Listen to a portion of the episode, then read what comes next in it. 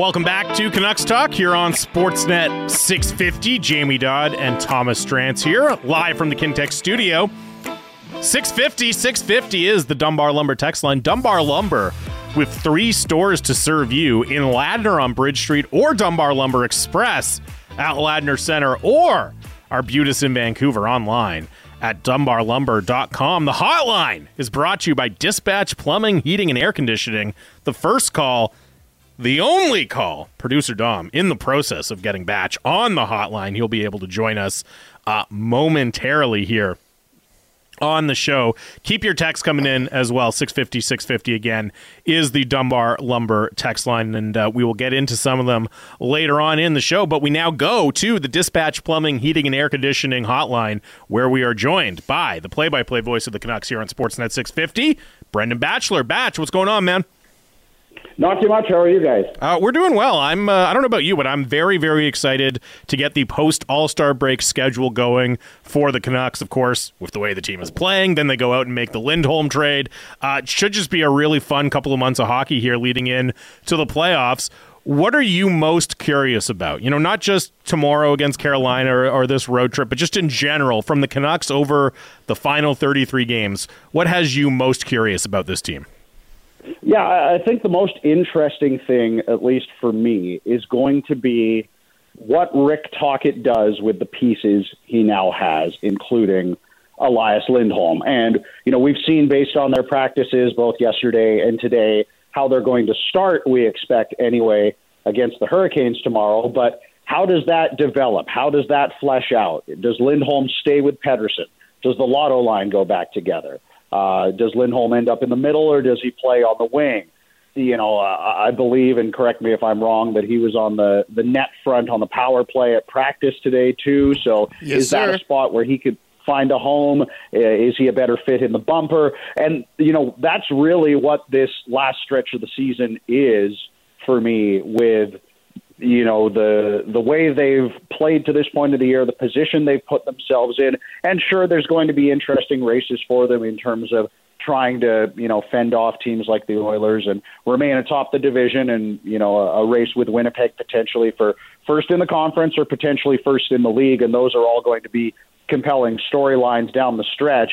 But really, at this point, everything that they do from here on in is about preparing them to do as well as they can once the games start in the postseason uh, in late April. So that's kind of the lens that I'm looking at the rest of the season through is the the tweaking they do now, the the work they put in, the things they try to fix and and get right so that they can be ready to roll come April 20th or whenever it's going to be when the postseason starts. You know, looking how they lined up these last couple of days and rally, and look, as you say, there's tons of options that Tocchet has, so we could see a bunch of different iterations of this lineup over the next couple of months here. But with Pettersson skating between Mikheyev and Lindholm, I mean, that's three players who have been very good defensively in their NHL car- careers traditionally. And, you know, typically it's been Miller and Boeser taking on those matchup roles. But do you think it's it's maybe time or an opportunity at least to give that Pettersson, Mikheyev, Lindholm trio a chance as the first choice matchup line now?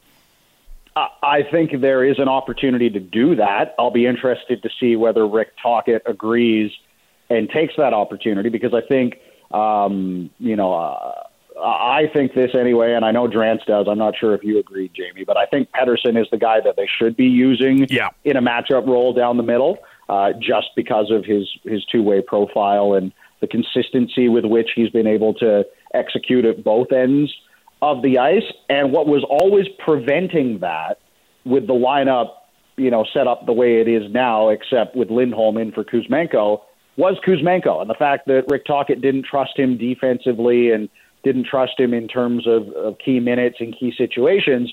Well, now you've got Elias Lindholm, who you have to imagine the head coach is going to trust, or at least give him those opportunities early on. And you know, why wouldn't he? He's got a, a much better track record at the NHL level than Kuzmenko had, certainly, and is a guy that you know you think fits in much better in terms of that line now having an identity. I don't really know if I could have given you a an identity for the Mikheyev Kuzmenko Pettersson line, but I have an idea of the identity of uh, Pettersson Lindholm Mikheyev line, which is to be hard to play against, to be smart defensively, to be able to limit the the teams that they're playing against and the lines that they're deployed against.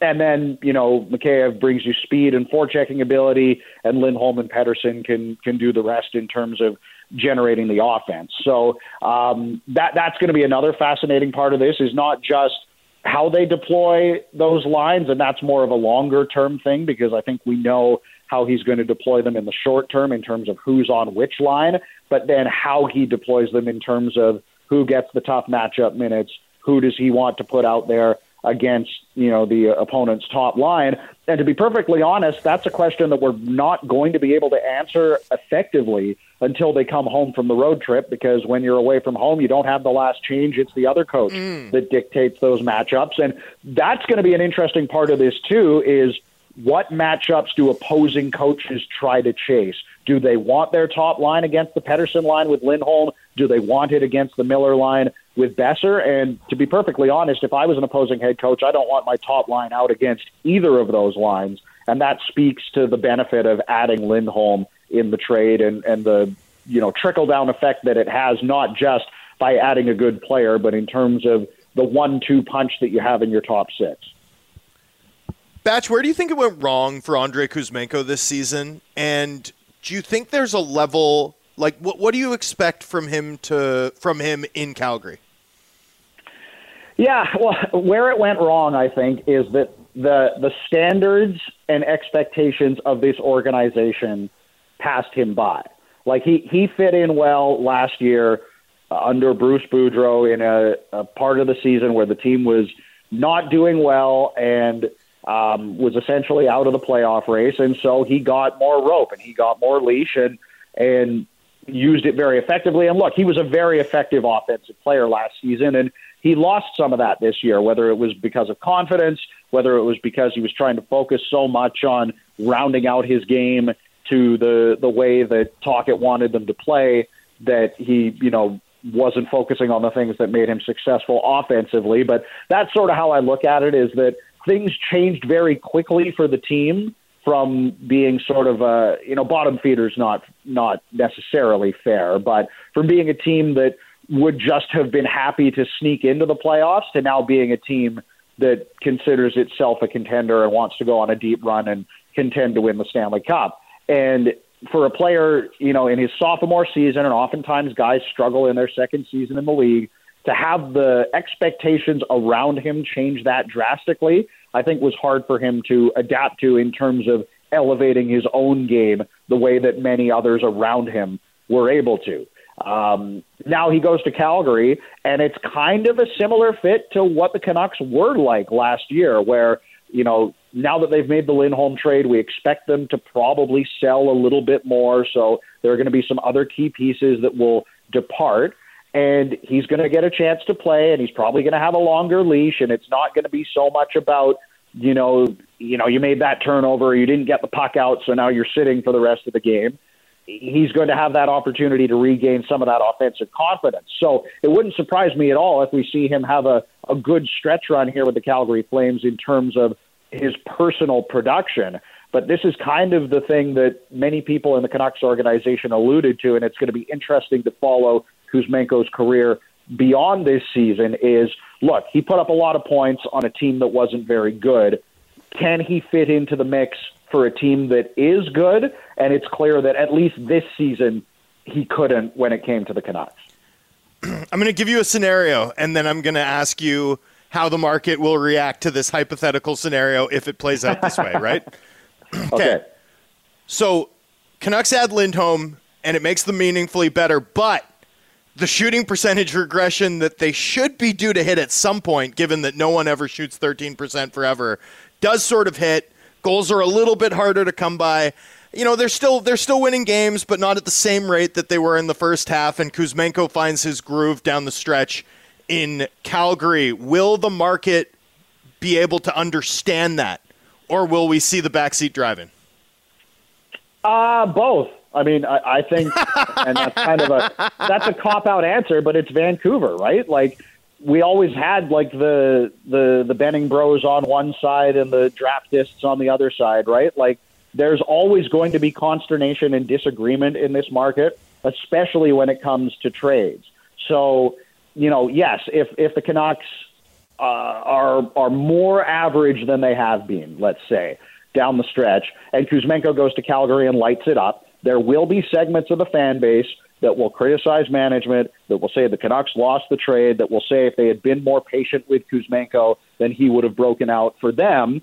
And there will be people in the fan base that I think, anyway, will more reasonably understand that, you know, it, it wasn't about short term performance, this kind of move. It was about, you know, ability to win games as a team, not if one guy can produce more than the other, or you know if the team has a regression to the mean in terms of shooting percentage and results as a result. Uh, because Drancer, like going back as far as I can remember, this market has always argued about this team and had people on both sides. So I don't see why it should change now. What I would hope, though, in that hypothetical scenario, is that people understand that um, that that if that happens, it's not a reflection of Kuzmenko leaving and Lindholm coming in or anything like that. I think the other thing is you're, you're right. People are always going to find something to argue about and disagree about, and that's fine. Like that's what what makes it fun to talk about the team and be a sports fan and be a be a Canucks fan. But it also okay we're going to do that for the next couple of months but really it's going to matter what happens in the playoffs. And that's what sets this year apart from recent years is even if they do have you know scuffle a little bit here after they get lindholm and kuzmenko's filling the net for calgary that's all going to be forgotten if they win you know at least a round in the playoffs right? Oh exactly. But that's that's part of why i think that debate again in this hypothetical scenario because it's entirely possible that lindholm actually gives the sure. a boost and even though they have a shooting percentage regression potentially, they still win a lot of games. Like this is still a team that hasn't lost three games in a row all year long. And, you know, I, I guess we'll see if that happens here over the final 30 plus games. Um, but you're right. I think those conversations fill the time while we're all waiting for this team to get to the playoffs. And, and it's, you know, that's ultimately regardless of what side of these arguments you fall on, everybody's in the same camp that they want this team to have success and they want it to have success when it matters. So if you lose, I don't know, 50, if you go 500 out of the All Star break the rest of the way, but you win the Stanley Cup, nobody's going to care that you went 500 after the All Star break, or even if you win a round or two or three, yeah. right? Like that, it, it's all about the playoffs now in this market, and that's a great place to be in because it's not somewhere we've been for quite a while. What do you think? I, I was listening to uh, to Halford and Brough this morning, and Brough was making the point, kind of tongue in cheek, but also a little serious. You know, one of his concerns with this team is actually that it has been such an incredibly positive season. They haven't had to really fight through any adversity. And he pointed to, you know, Boston last year. You go back to Tampa's yeah. incredible record setting season, and they go out in the first round. Are you buying that? Or because I also look at it and like one, this team hasn't had any shortage of, of uh, adversity over the last couple of years, but also, you know, they're still playing for something, which is the division and the conference. So it's not as if they can just throw it into cruise control for the next couple of months here. Well, and Rick Tocchet won't let them either, right? Like yeah. he always talks about earning your day and what you've accomplished in the past doesn't mean anything. It's about what you're doing today and, and how you're preparing yourself going forward. Um, adversity, I think, could be good because here's the thing: is you are going to face it in a playoff series right. at some point, right? It's not just going to be. I mean, you know, maybe for some teams it would be, but it's not reasonable to expect 16 straight wins and four sweeps on the way to a Stanley Cup. So you are going to have to deal with losing an important game. You are going to have to deal potentially with being down in a series and having to overcome that. Um, the one thing I will say is like there has been uh, what would be like micro adversities this year. Like you look at how they were playing going into the All Star break, and the fact that they had to come from behind in a couple of games in a row to earn points. You know that to me is is a sign that this team, you know, can overcome situations at least in game where they don't play well and put themselves in a tough spot, but find a way to get it done anyway. So those are the kind of things that, that give me confidence. But, you know, in terms of greater adversity, yeah, like how do you respond if you do lose three games in a row? Well, if you don't, you know, if you don't go all season without losing three games in a row, and then suddenly you find yourself down 3 1 in a series and you need to win three games in a row, how do you deal with that? How does, how does that sort of impact the way that you respond when the games really matter. And, you know, I'm of two minds on this, and, and you could talk to former players and they'll give you both perspectives on this. But there's always talk that, you know, teams need to learn how to lose in the playoffs before they can win. And so part of me says, you know, yeah, the Canucks, you know, you'd like them to have success in the playoffs this year, but part of this year is about learning and growing for this young core that outside of the bubble has not played in the National Hockey League playoffs. And then the other side of that coin is that because they don't have that experience, they don't know any better, and that gives them a, an opportunity on other teams that maybe do have baggage from past playoff failures, like the Edmonton Oilers or the LA Kings, as examples. So, um, you know, this is what's going to be fascinating about it is we're all going to find out, and we're all going to find out together. But um, you know, that's that's the the thing that I take away from this most of all is regardless of, of how things go in the postseason, it is about the postseason again, and, and it's great to you know be talking about all of these conversations yeah. in that sort of context rather in the context of you know, well, Kuzmenko's having a great stretch run here in games that don't matter. What are things going to be like for him next year, and how is he going to fit in? We're talking about the here and now and what's going to happen this season. I love Dr. Batch uh, prescribing that the Canucks make like Michael Bublé at the All Star game and microdose some um, some adversity here. Yeah, micro adversities. There you go. micro micro adversities. Um, Batch, JT Miller in the bumper today at practice. At least that's his starting point. Again, lots of movement. Uh, I was telling Jamie and our audience that Rick Tocchet was very excited by the amount of movement on the power play today. Like lots of audible like yeah yes good let's go. Like he was very excited as the canucks were moving around. But you know miller starting out in the bumper spot i don't have we ever seen that? I can't think of it. Like it's always been either the net front or the shooting presence right? Right. Whether it's on one half wall or the other. And i i like it on the face of it initially because of all of the players on that power play, with the exception of Lindholm, because I haven't seen how he's going to fit in with this group yet, he's the most willing to just shoot the puck.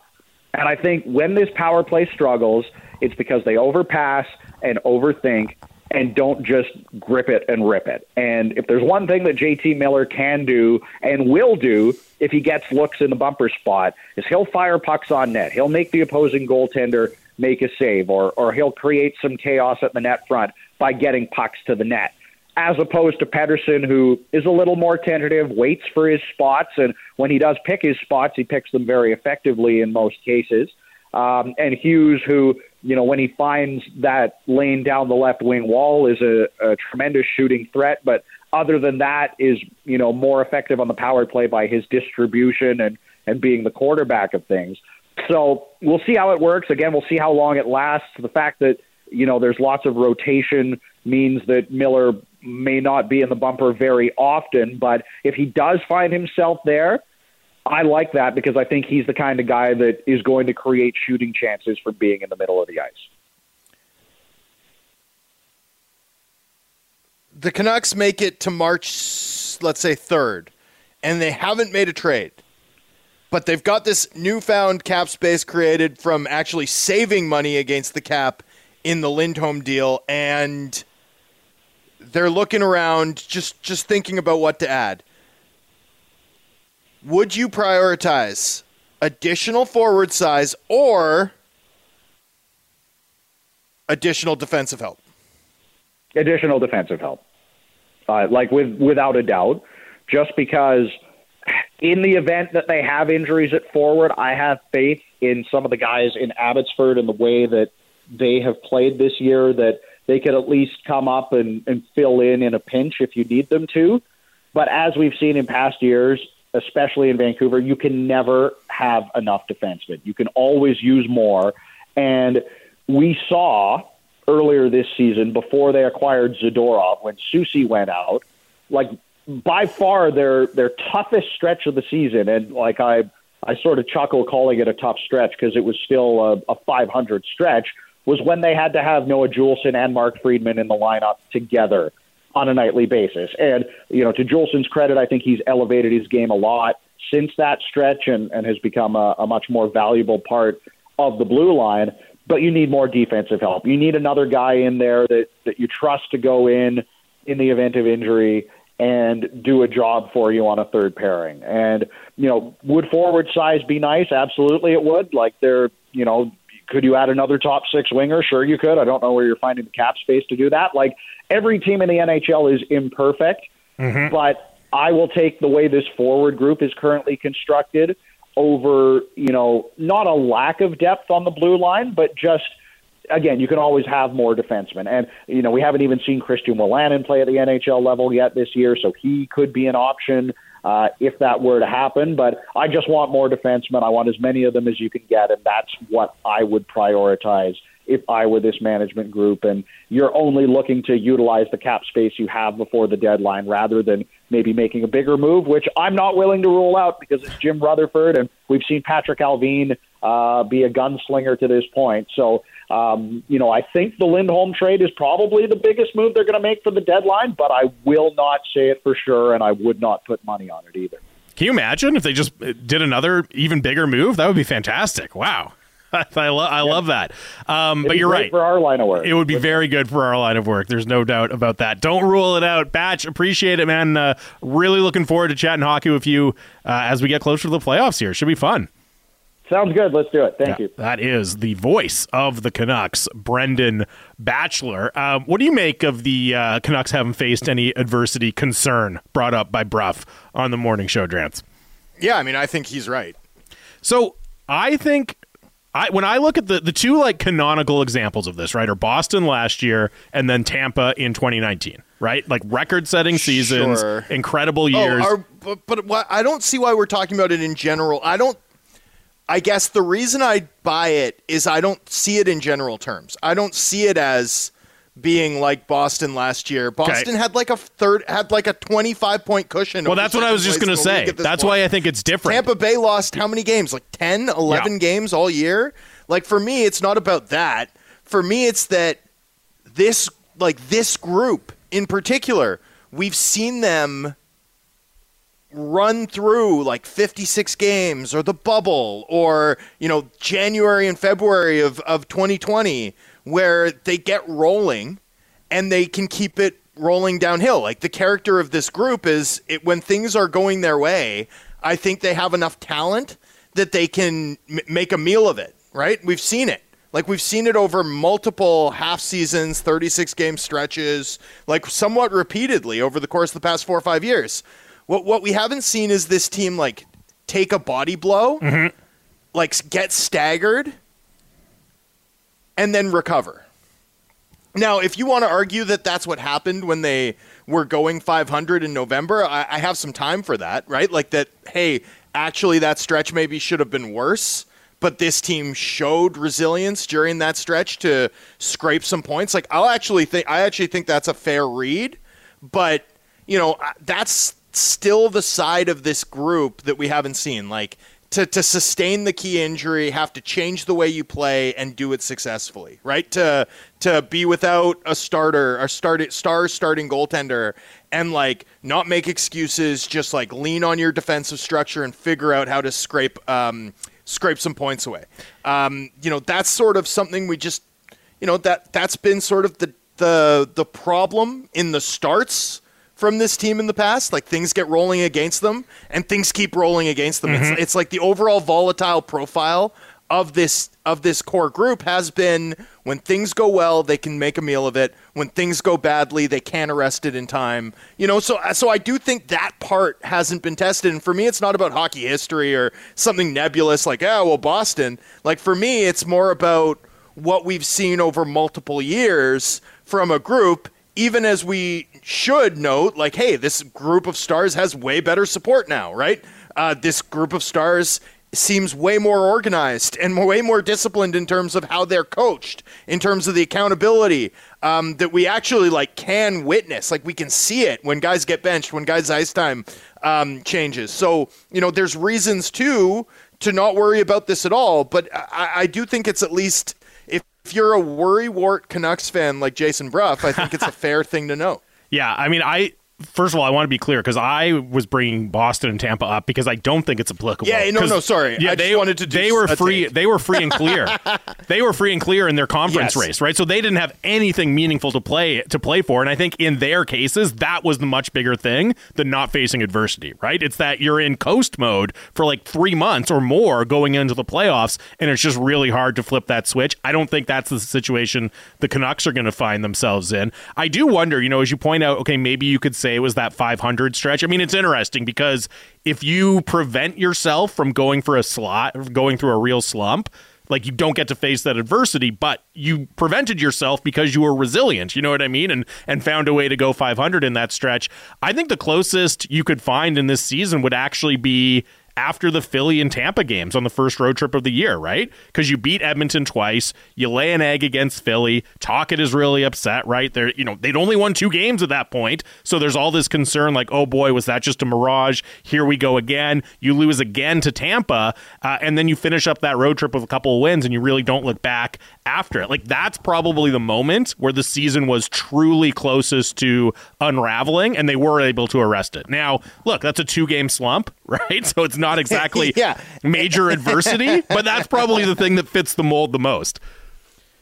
Yeah, you're right. And I mean that was an impressive stretch. Like the the Philadelphia thing and then the Tampa Bay thing, those felt really familiar. Mm-hmm. And you know, the way that they bounced back and put in I mean the Florida game I think The Florida that- game was on it. bit- That was on a knife's edge. that was on a knife's edge, but then Nashville, St. Louis, and then the stretch they reel off seven wins, including you know some really really strong team performances, including the in the shootout loss uh, against the Rangers. Right, um, that was the start of something. So you know. I again, fair enough. Like if you want to say that that was adversity and the Canucks overcame it, I, I also think if you want to say in November that was adversity and the Canucks overcame it, I'm not going to argue with you because I think it's a, a semantic argument. You know, like I think that's a fair spin, but you know, over overall, if you still have some minor concerns, like has this team really been tested with some of the gut wrenching stuff that can happen over the course of a long season? You know, I, I think that's valid. Like that's just my my basic view of it. All right, producer Dom is uh, is blowing his top over here. Losing his 'cause he's mind? absolutely furious that we're on the air at 12:58. So we'll take a break. Lots more to get into here. 650 650 is the Dunbar Lumber text line. You can send your thoughts and questions in, uh, and we will hear from Rick Tocchet speaking post practice as well. That's coming up here on Canucks Talk Sportsnet 650. Big opinions and good bets. It's the People's Show with Bik Nizzar. Be sure to subscribe on Apple, Spotify, or wherever you get your podcasts.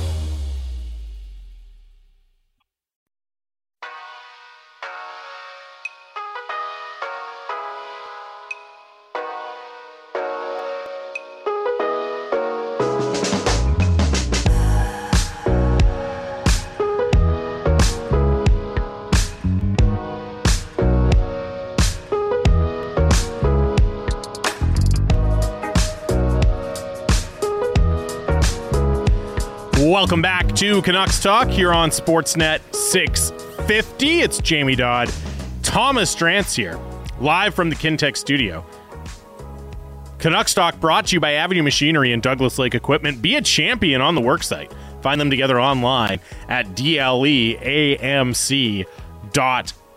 650 650 is the Dunbar Lumber text line. Uh, we'll hear from Rick Tocchet at some point in this segment as he spoke to the media again following the Canucks' second consecutive day of practice uh, ahead of playing Carolina tomorrow, kicking off a five game road trip out of the All Star break.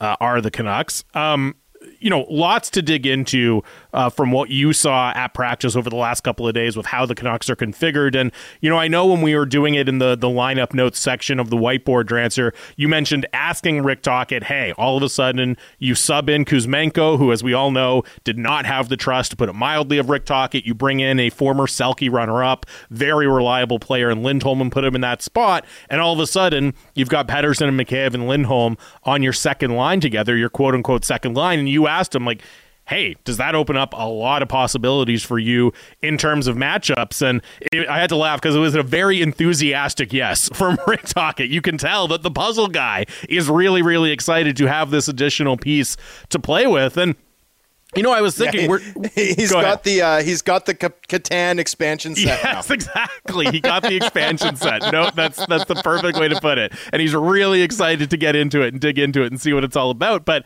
you know, it did strike me looking at the lines because we're so used to Miller and Best are handling the matchup role for this team this season. But I think if you just showed these lines on paper to uh, uh, you know a, a hockey fan from another city who doesn't watch the Canucks every game and said who's going to go up against Tufts here, they would say, "Oh, Pettersson, Mikheyev, and Lindholm." Like th- three guys with a really positive defensive reputation for a reason. And you know, Rick Tocchet talked about oh, moving guys around, getting them soft matchups. You know, maybe we get that line soft matchups. Maybe we get the Miller and Boeser line soft soft matchups. But I'm really curious to see how this shakes out. And and more than that. How long does it take before we are talking about that trio as the no doubt about it matchup trio for the Canucks?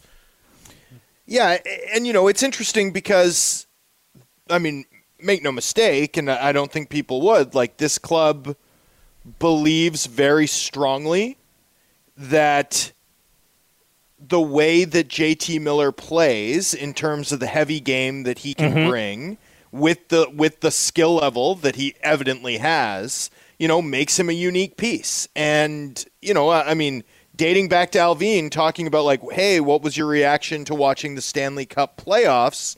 And this was during the offseason. And he said, well, one thing I think we have is we have, you know, a big heavy centerman uh, of the sort that can match up potentially with um, with a team like Vegas. And you know, he was referring to Miller. So Yep. you know, I, I I don't think people should discount how much this organization believes in. Um, you know, and, and with good reason. I mean, there's been no reason not to.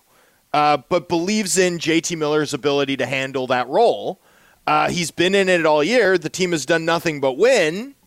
You know, I, I think the Lindholm add to that line gives them the flexibility to play with different iterations uh, of their matchup strategy. But I don't think this club's just going to go away from what's worked for them to this point. Well, and I thought Batch made a really good point as well that, you know, especially on the road, we're going to see a little bit of how Tocchet wants to play it, but it's going to be fascinating to see how the opposing teams go after it, right? Because Yep. even if you think, you know, maybe there was like we all we can all remember, you know, the stretch where Miller and that unit going up against top lines and the results weren't great, but I still don't know that opposing teams are going to be like hunting that matchup necessarily. You know what I mean? Like, oh yeah, we re- that's the matchup we really want to isolate, and that's a pretty good position for Rick Tocchet to be in, right? There's no clear kind of soft underbelly of the forward group, I don't think anymore, where the opposing coach is going to say, okay, that's when we have to get our top line out. That's the matchup we feel really good about, and I think it's going to be fascinating to see from the opposing coach's point of view how they handle things uh, against this new look Canucks lineup. yeah, we're, we'll get a decent sense of it right off the hop here too, because you know this Boston team has occasionally fattened up their forward ranks. Right, we've seen them occasionally. Like obviously, their first option is to roll with the Coyle line between Marchand and Pastrnak, but occasionally they'll fatten it up and throw JVR onto that line and play Marchand, you know, with like DeBrusk and um, Zacha a little further down the lineup. So like they reconfigure what they do sometimes based on the opponent. So right off the hop, we're going to have a chance to see one team that tends to be a little bit flexible with their forward deployment. How does Montgomery and the Bruins decide to attack this Canucks team? Likewise, you know, in Carolina tomorrow, you know, the Hurricanes have Aho, who they often throw at Tufts, but they also have Jordan Staal, who Yep. they often throw at Tufts. Um, you know, I don't know that we're going to get a lot from Brind'Amour because there's two options for him, and both of them, you know, sort of change places here and there. Like he might go Aho versus Pettersson, Jordan Staal versus Miller, simply because of like a physical matchup thing, as opposed to his assessment of anything else. Right? I want the big center against the big center. I want, um, you know, the faster, um, gritty guy against the faster gritty guy. Right? So that that could be Brind'Amour's approach there. I don't know that we'll learn as much from that. So that Boston game to me is going to be really interesting in that I think it could tell us a fair bit about how teams like do does a team like the Bruins feel like their best shot against the Canucks is to fatten their forward lines and their forward combos to handle Vancouver's Yeah. forward depth? I think another interesting thing because we're talking about it kind of from a you know between games and game to game perspective. Okay, who's going to get the matchup in this game? What do we see? But I think within the game, the flexibility is going to be really fascinating as well. And how much you know, Tocchet I know spoke yesterday at length about situational hockey, right? And I don't think he was meaning from one game to the next. I think he was meaning shift to shift in a game. You have versatile pieces. Like he listed all the guys that can line up at center who can also play wing that they have. And I'm really curious to see. I mean, I think Tocchet is the kind of coach who will embrace that. You know what I mean? Who will say, "Okay, I'm not I'm not going to throw my lines in a blender necessarily out of panic, but I can do these different uh, tweaks here or there, whether it's because we're trailing, you know, whether it's because we're protecting a lead." It- it's going to be really fascinating to see how much they do that as well, right? Whether it's, hey, we got to load up the lauder line because we're chasing, or whatever it is, you know, get Lindholm out there with other line mates for a key defensive zone draw. You know, it's those in game adjustments and those in game modifications that I think are going to be huge from Tocchet's perspective, too. Yeah, yeah, and yes, uh, the flexibility side is going to be fascinating too. As you know, and if the Canucks end up moving things around a little further, right? Like I, I mm. feel like, in, to some extent, the the Lindholm, like what Lindholm brings, could matter more.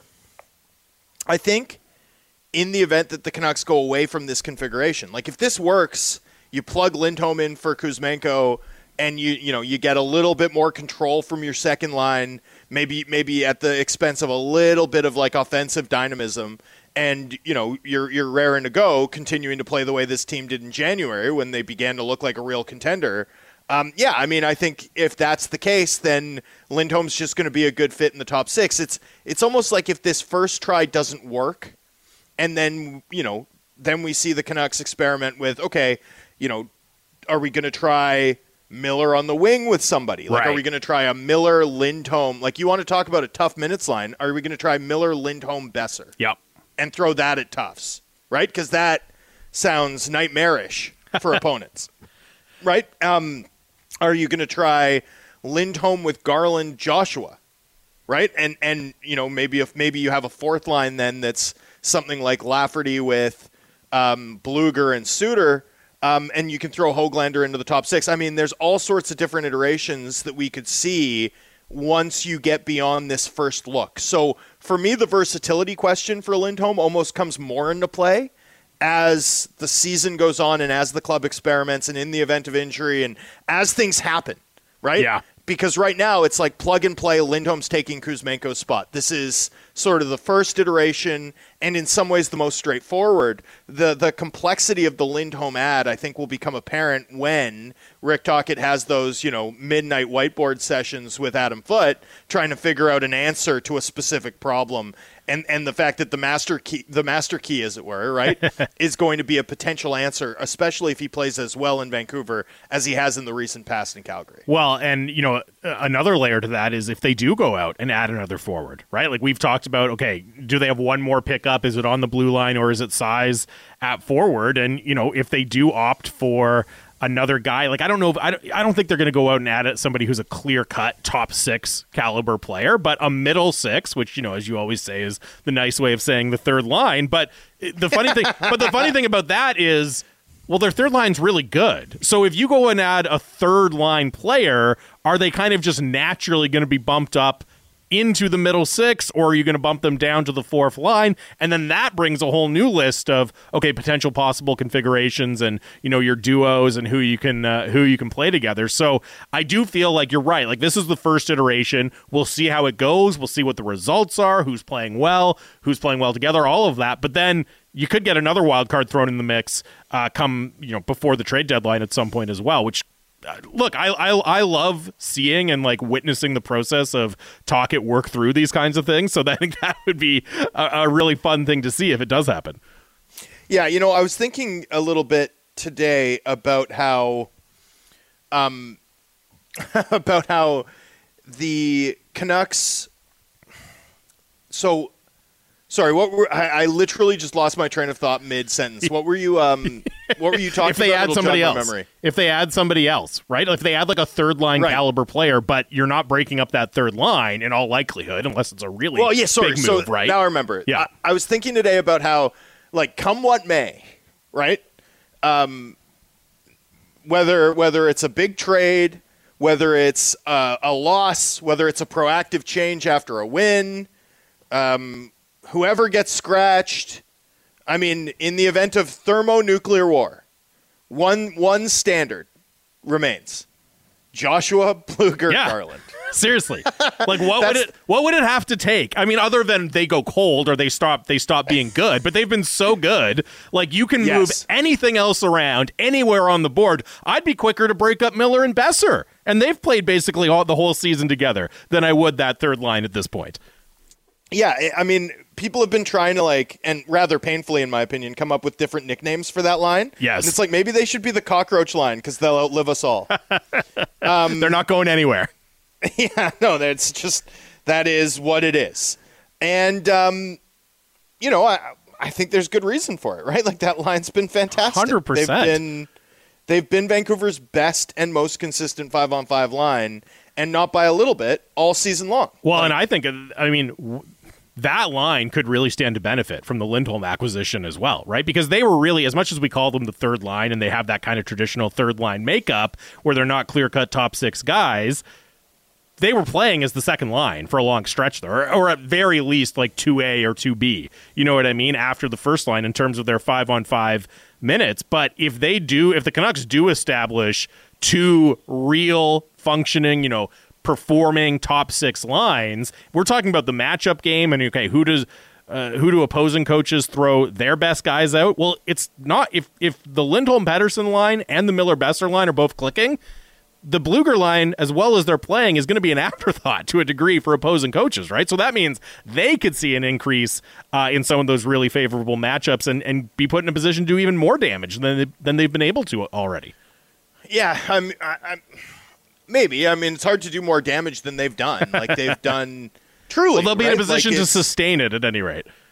Yeah, but I mean, I think they can sustain Yeah. it because it's built on uh, like an, a, a controlling play at an elite level. And, and you know, I think, I think we're in a unique spot with that line, right? In that we what so what you don't often see, and this is something I think the Canucks may have going on right now. Um, you know, I don't think it's going to surprise anyone to hear that I'm like a little bit higher on Conor Garland than market, and I think the market's turned around on Conor Garland, right? Like I think people appreciate a lot more what he does now than they did two months ago. Sure. But I mean, in terms of this guy's ability to produce five on five, right? And and yes, the goals have been hit and miss for him this season, but his primary assist rate since he's become a Canuck have has been through the roof. His overall point production in his three years in Vancouver is, you know, like low end top line, not top six, low end top line level. Um, I, you know, and he drives play. You know, I I kind of think that there's at least an argument to be made that Garland might be uh, a top line caliber player. And the thing about top line caliber players is we almost never see them get stuck with this level of discipline on a third line. Like usually, if you've got a guy playing the way Garland has played for the Canucks all year, they get moved up the lineup, right? But in this instance, and I think it's partly because of his size, I think it's partly because um, we haven't seen him really develop chemistry with Miller or Pettersson, and they're going to be stapled at, as center one and center two. I think for for those sort of Uh, like almost happenstance, like unique reasons, Garland remains si- sort of a fixture at, at third line right wing, and and that's a real like you know we don't have large samples of players this good playing this low in a lineup for like 100 minutes or sorry for like a thousand minutes. But he's going to come up on that over the next week. And and it's a real rarity. Now the other question that i have is you know what if what if in addition to having a you know a top line caliber player on their third line the canucks also have a top six caliber guy in nils hoglander Playing on their on their fourth line. fourth line Yeah. right? And and if you're if you're going to like stand athwart the inevitability of regression and yell no. Well, having players that good playing in supporting roles might be a reason to think that this Canucks team can continue to outkick their coverage, can continue to shoot as as you know historically efficiently as they have to this point. Um, am I buying that? You know, it, I'm I'm certainly going to say that it reduces my confidence in the inevitability of regression marginally, but that's about it. Like you know, it's it. You've got like four players shooting 20%. I, I think that's going to be hard to manage uh, going forward as the sample expands. But you know, it, it is a real strength of this team. Um, and I think a real, like, differentiating strength that they've been able to rely on all season long. Like, I don't think we should undersell that, you know, the, the logic of bringing in Lindholm, in my view, was like Pettersson and Miller need more help at the top of the lineup.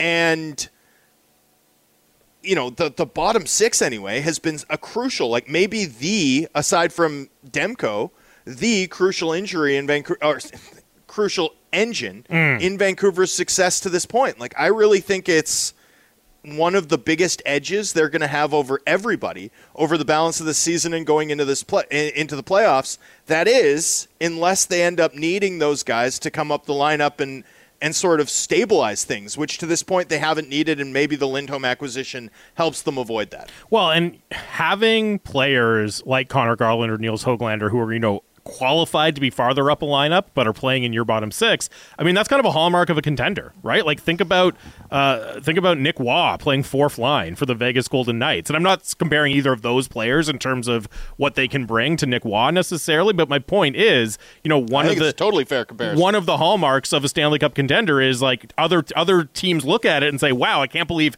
that guy is on their fourth line or i can't believe that guy is on their third line. And you're right that is a strength a legitimate strength of the Canucks this year. I think it also makes it fascinating having those players in the bottom six because it's easy to say like hey go out and get some size and some physicality for the bottom six but, you know, there's really only one obvious name that's like an easy take out of the lineup, and that would be Nils Aman, but he's playing center. So you would in that situation, you would want it to be a center. Now you could drop Pius Suter down potentially, but that means somebody's going up and playing in your top six. So you want them to be, you know, presumably an upgrade over Pius Suter, which is not necessarily easy to do. So don't get me wrong, like it's a fantastic thing that they have going, having that caliber of players in the bottom six. I do think it makes the logistics and of finding that marginal upgrade at forward still a little bit more tricky, right? Because you have to consider what the domino effect is going to be and who's potentially getting uh, taken out of the lineup in that situation.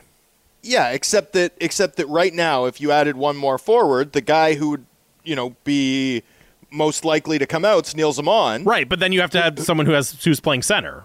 So it just makes it a little. No, you know what, what I mean? What do you mean? You have you have like six centermen in the lineup. Sure. Okay. Right now, Suter, right. Suter, like just just count them out. Suter, Miller, Pettersson, Lindholm. That's just in your top six. That's four centermen in your top six right now. I get that. Plus, I mean, plus Aman, but we'll subtract him so he doesn't count. Plus Blueger, and then and then Lafferty can play some center in a pinch, and, and Dakota Joshua can take some draws for you in a pinch. That's that's seven guys. But I my, mean, my point is, if you go out and trade for winger X, and you say, okay, we'll take him on out of the lineup, and let's say bring Pius Suter down to the fourth line, then presumably winger X is stepping into Suter's place at the top of the lineup. You know what I mean? So they have to be a player that you feel credible being in that position if for for it to make sense to go out and get them. Right. Yeah, so, I, but I mean, we're we're in relatively uncharted ground, viewing Pius Suter as credible in that yep. sort of position in the lineup, right? Yeah, Pius Suter's just so awesome that, I believe, no, I, that I believe he can do it more than player X out there. You don't you don't have to sell me on my guy, bro. Uh, but no, I, Pius Suter can like, do anything. uh, he, he really can though. He's it's fantastic. fantastic. All right, but um, but yeah, no, I'm just you know I I do think it's worth noting the overall. Um, like I still I still would love to see the Canucks add size. Like I still would love to see them add a Greenway type on the wing, mm-hmm. uh, especially if that player could, you know, play some net front on the power play. Like I think that's still an area that I'd like to see the club address a little bit. Um, I think it matters for this team.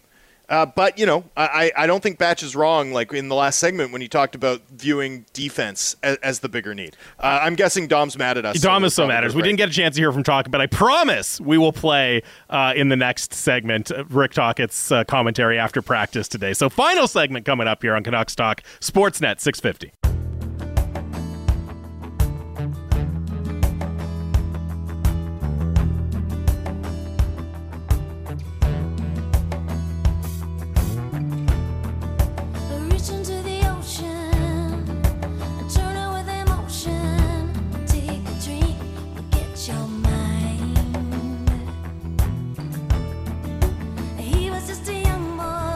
You're so worried about time on when we're getting to break, but then you play the super long rejoiner that we don't want to cut off coming back. Milking the time, eating up the clock.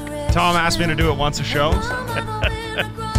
Welcome back to Canucks Talk here, Sportsnet 650. Jamie Dodd, Thomas Drance, live from the Kintec studio. Kintec, Canada's favorite orthotics provider, powered by thousands of five star Google reviews. Sore feet, what are you waiting for? 650. 650 is the Dunbar Lumber text line. Dunbar Lumber, with three stores to serve you in Ladner on Bridge Street or Dunbar Lumber Express out Ladner Center or Arbutus in Vancouver online at dunbarlumber.com. Uh, somebody texts in in support of me and Drance against you, Dom. Does Dom also tell Friedman and Marek to hurry and wrap it up? Yeah. Dude, they're rolling with the conversation. Let it breathe. Do you? Yeah. How do they react? Uh, Similar to us? No, they're actually very supportive of my directions. I, I am so skeptical, so deeply skeptical of that. Actually, that just speaks to your ego, honestly. Actually, I have free roam over. Uh, I have creative freedom over 32 thoughts. The amount Wow. of times we uh, will have an addition or some sort of amendment, and Friedman will just be like, "Do whatever you think sounds best."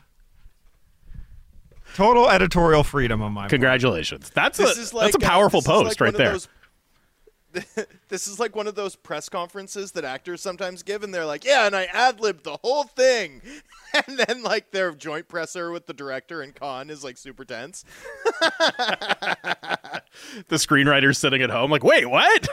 I wrote all those lines. What are you talking about? You didn't ad lib that.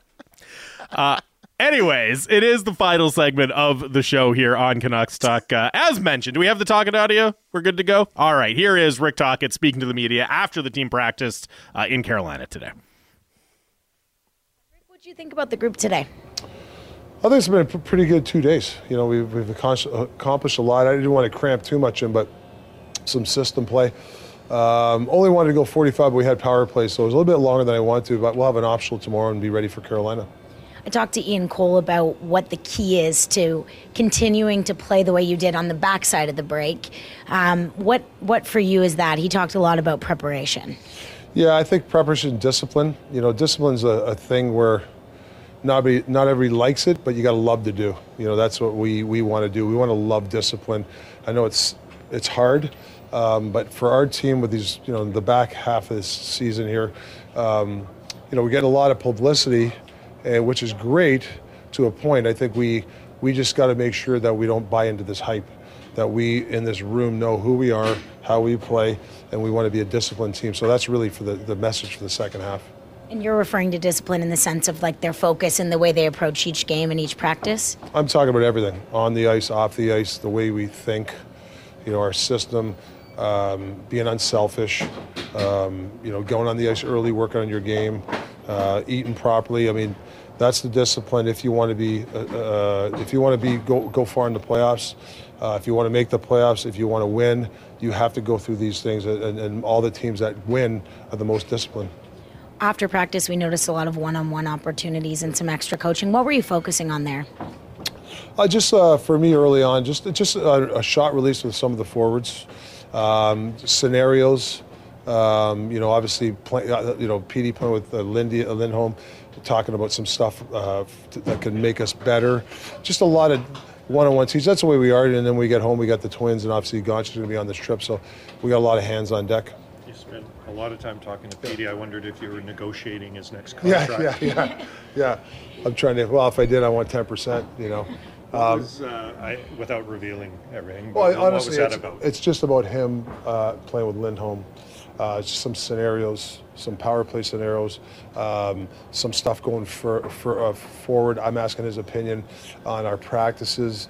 You know, it was a it was a bunch of different little things, but it was a lot of uh, with him and Lindholm playing together. And uh, what do you think of Mikheyev's play? His scoring is obviously dried up lately uh, before the break. Are you concerned? No, I'm not concerned with the scoring. I, I, this is this is a big. I think this is a big. I'm playing with the, these two guys, and I got to see some forechecking from. I got to see some winning some battles, and and I think coming up with loose pucks when you're playing with those two kind of players like that. So I want him to drive the play, especially as a, a top forechecker for us, um, because you know when you, you know you should get Jim Juice. You know he's got he's got guys that have the puck a lot, that can hold on to pucks and can make plays. So, you know this is a this is a this is a test for Mick. I, I mean I got to see some good stuff out of him here on this line. I know that uh, you've tried different guys, and for instance, Pius Suter right now is playing the wing. How how how anxious are you to find some guys who can play on the wings on those top two lines and give you what you're looking for? No, it's not that I'm anxious, uh, you know, but uh, my eyes are wide open here. I mean, there's a job open here. Um, so, you know, people have to be ready. You know, I talked to Garland the other day. I mean, uh, I don't want to break that third line, but maybe Gars, you know, you might be ready for, for active duty on that. Who knows? I, I don't know. Um, but when you play with top players, you got to come up with loose pucks. You got to go to the net. You got to go through the middle. Uh, you got to chase pucks downs, and you got to be good wall guys um, when you play with that. You know, so um, that's what we're looking for. It's uh, I know that he went out of the lineup not long after you took over as coach, Mikheyev. Yeah. Uh, it's about a year now since he had the surgery, and a lot of times in ACL, yeah, guys six months later they're fine or back to where they were. Some people it takes a year or more. Do you think he's still working his way back? Do you think there's another gear that he can find? Yeah, I think that I, I think for me, um, when you have an ACL, I've heard there's different signs to it. I think it's a little longer than people think it is. I think what's it, the eight nine month? I think it's longer. I actually was talking to Tom Wilson, who had the same knee problem in um, in Washington uh, at the All Star game, and it's uh, you know he's starting to feel better now. So um, you know I think he came back fairly early, seven eight months.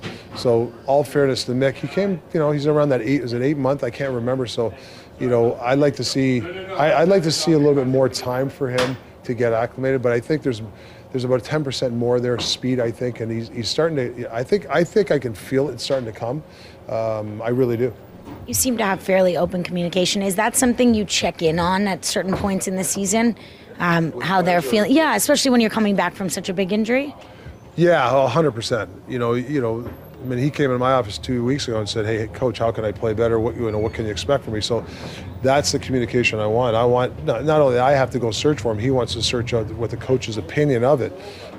That's what coaching's all about. You know, whether it's my door or one of the other coaches, you got to be able to have that one-on-one um, kind of conversations with the guys, and even talk about other stuff too. It's not always about hockey. That is Canucks head coach Rick Tocchet speaking to the media after the team practiced in Carolina today. Of course, they'll play the Hurricanes tomorrow evening, kicking off this five game road trip out of the All Star break. And some interesting tidbits in there uh, from Rick Tocchet, Drancer. You know, the line that stands out to me near the beginning of that presser we got to make sure we don't buy into the hype, that we know who we are. And we have talked a lot, very rightfully so, I think, about the job that Rick Tocchet has done as a coach this year. So has everyone else in the market. So have people around the NHL, because it's been such an impressive job uh, of coaching and guiding this team. And, you know, the challenge. I don't want to say it's going to increase necessarily, but there's going to be new challenges, I think, down the stretch. And, you know, somebody texted in earlier in the show, said, guys, one thing I'm curious to see in the playoffs, it, playoffs is if the Canucks can amp it up even more. It seems Tocchet has them buying in and playing hard already. Do they physically have any more to go uh, to give, as it always seems necessary in the spring? And I just think the job of the the job that Tocchet does for between now and the playoffs and then into the playoffs of well as managing the kind of ups and downs of this team, keeping them focused, keeping them disciplined, as he said, elsewhere in that presser and then trying to get them uh, to amp it up even more once the playoffs roll around.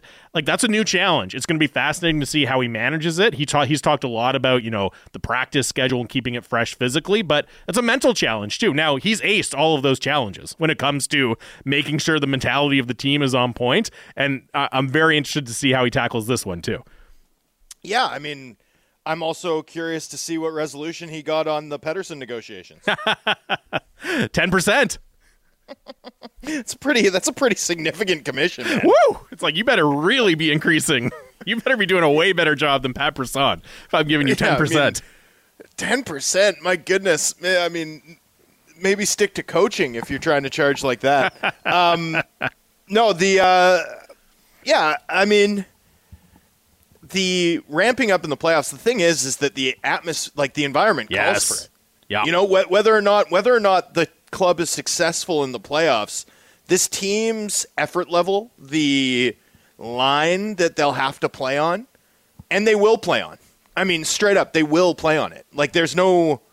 These are hockey players, man. Yeah. These are hockey players. Like, come what may, whatever you think of this group, whatever you think of their ceiling, like these are NHL players. You are going to see a level of reckless abandon in, in terms of the this team's compete level uh, come playoff time that you you just can't. Like you cannot see it in the regular season uh, outside of you know certain stretches right? Like you see glimpses of it. You see moments where it's like hey this feels you know it's tight. Kind of like a playoff game. Like the fact is is that a real playoff game feels different. Always always and forever. And you're going to see that the moment the puck drops in the postseason for this team. No doubt in my mind. Take it to the bank. Well, and Curtis Olin texted in, you know, most or all of these players have never played a playoff game with the home crowd. And of course, you and I have talked so much about this, right? It's been 2015 was the last time they played playoff games at Rogers Arena. Now, any in if that drought ending in any way was always going to produce an incredible atmosphere at Rogers Arena for puck drop of game one, right? Whatever Oh, it's form that be takes. But Can't wait. I also I think the fact that it's going to come, and we'll see how the final 33 games go here, but the fact that it's not going to be, you know, hey, they're the eighth seed going up against a prohibitive favorite. The fact that they're going to go in with home ice, that they're going to be, you know, they made a big trade ahead of the deadline. They are a Stanley Cup contender. Like that's just going to ratchet it up even more. Like that again, the the atmosphere was always going to be phenomenal and fantastic because, as you said, it's a Stanley Cup playoff game. It's you know a, a drought ending in this market for fans to be able to go to it. But like this is this, this isn't just hey, I'm so happy we're back in the playoffs. This is like let's go on a run here, and I think that's going to make it even more. I mean, more amazing, more entertaining, but more intense as well. yeah i mean this season's or There's expectations. going There's real There's the- expectations. right. That's exactly what I was about to say. There's this team's going to go into the playoffs with expectations. Although, you know, and I think it's important to note this. Honestly, I I know people are going to be like, "Oh, wet blanket Drance," but there's so much season left to play out. Yep. You know, the season is long enough that every take has time to be right.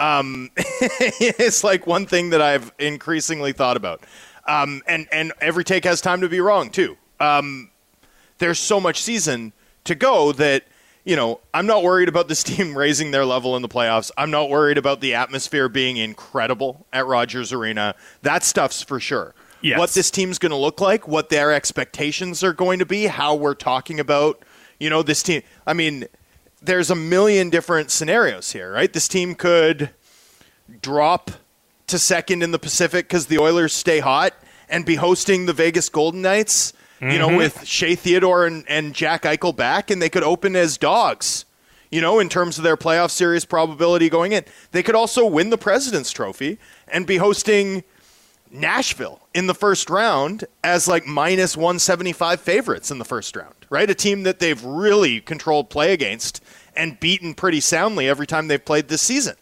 Um, you know, they, they could hobble into the playoffs with a key injury. They could be at absolute full strength and make an additional ad between now and then. So, you know, I get that we're looking ahead, but in terms of setting our expectations, like so much context Yeah. is stripped out. I think this team with 30, what, three games 33. to go has given themselves a real shot to go into the playoffs with the most positive possible scenario, but there's still a lot to earn before we get there. And you know, speaking of not exactly knowing what this team might look like. And, you know, we were we were kind of having the conversation about the forward depth, what it might mean for an additional ad, and you know, Rick Tocchet speaking in that media scrum The, that we the heard. The Garland thing, eh? Well, the Garland thing, my ears also perked even up just, there too. even just framing it as there's a job available, right? And I think he Mm-hmm. was referring specifically to uh, the Pius Suter spot, and I don't think it was a criticism of Pius Suter, but you know, just saying, No, like, how can you criticize Yeah. Pius Suter? how dare you? No one would ever no one, dream of no doing one, no one, no one would dare.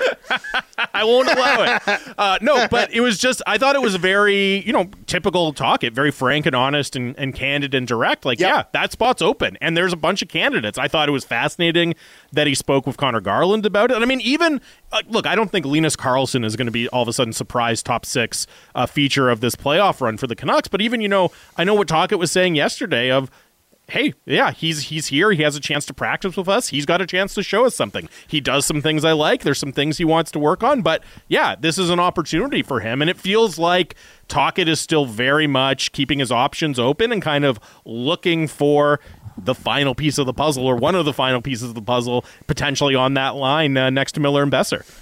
Yeah, yeah, and I mean, you know, Garland being the next guy up makes so much sense in that we have seen Hoglander get a look there. Yep.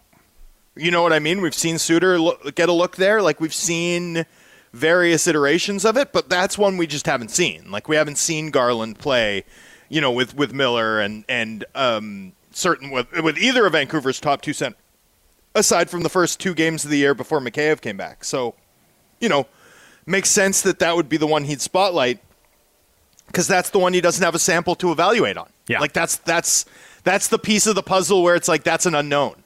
And you know, puzzle guy Rick Tocchet is thinking he hasn't flipped over terms. the uh, the piece of the jigsaw puzzle yet. yeah, he doesn't know. He doesn't know. He doesn't even know if it's a border piece. Um, and then the Mikheyev thing. Now, this was like a hobby horse of mine all summer. Remember, was like this takes time, right? And I liked Tocchet. Sometimes Tocchet will say something that sounds simple, but it actually, I think, betrays the depth of research that he's done about it.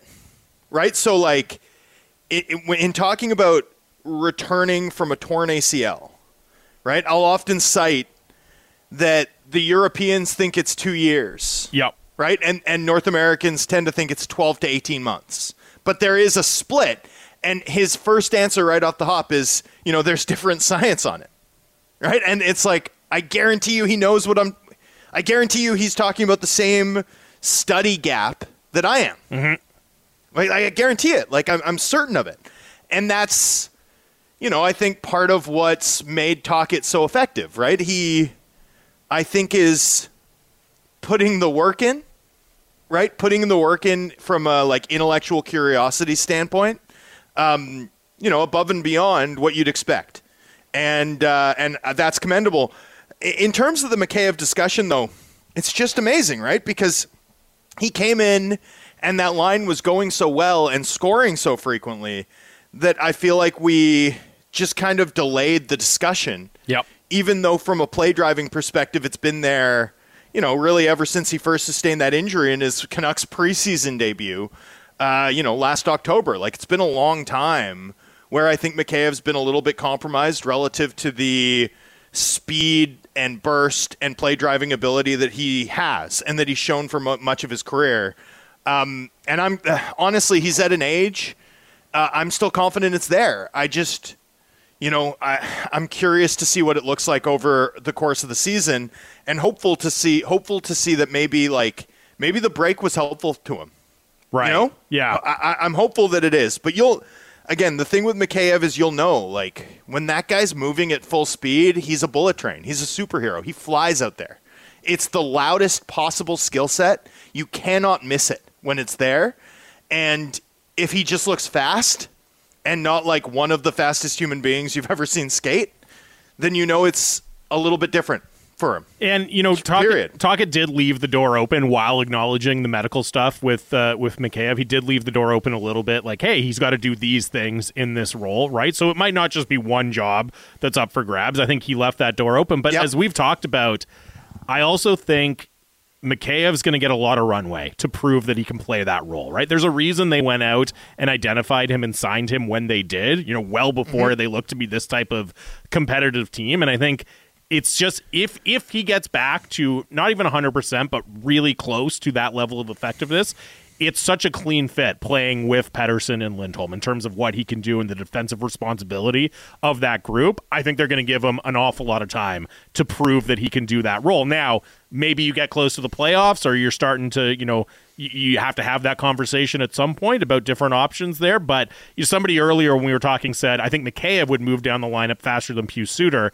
I don't think so. Not not least because Suter's a center, so you could move him down to the fourth line. But also, I just think they're really invested uh, in seeing if Mikheyev can do that role. And you know, speaking to about Tocchet putting in the work as a coach, uh, definitely a hallmark of what we've seen from him so far in Vancouver. And as you said off the top of the show, and he discussed a little bit there in the presser, you know, ten minutes on the ice with Elias Pettersson after practice, talking about playing with Lindholm, talking about different scenarios on the on the power play, talking about you know getting his opinion on practices and whether that's like the schedule for practices or what they're doing, whatever the case is, but putting in the work, putting in that FaceTime with one of his star players uh, ahead of a big road trip here. Well, I'll tell you what, Pettersson wants that. Yeah. Like that's something Pettersson wants, um, historically anyway. So yeah, no, I mean, it, it, it is. It's not common to have like I've seen coaches go around have a bunch of one-on-one chats, but that was an extended conversation today uh, at center ice. Um, and you know, to hear Tocchet explain what it was about, or at least in part, right, that that it's really on the minutia uh, of what he wants to see from a new look line. I mean, that's fascinating insight from the Canucks head coach, and now we'll give him the lion's share of the credit if that line pops off right away.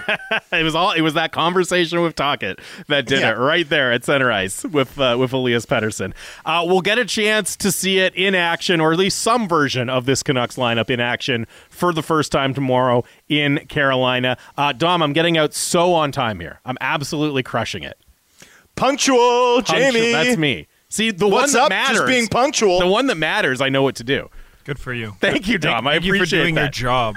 By the way, we'll have Jannik tomorrow since there's no. Ooh, show. very exciting. Yay! Jannik Hansen on the show tomorrow. We'll set up the game with Carolina. Well, Jamie, be on time yes, I will. Of course I for will. that segment. Thanks for listening. We're back tomorrow here on Sportsnet 650.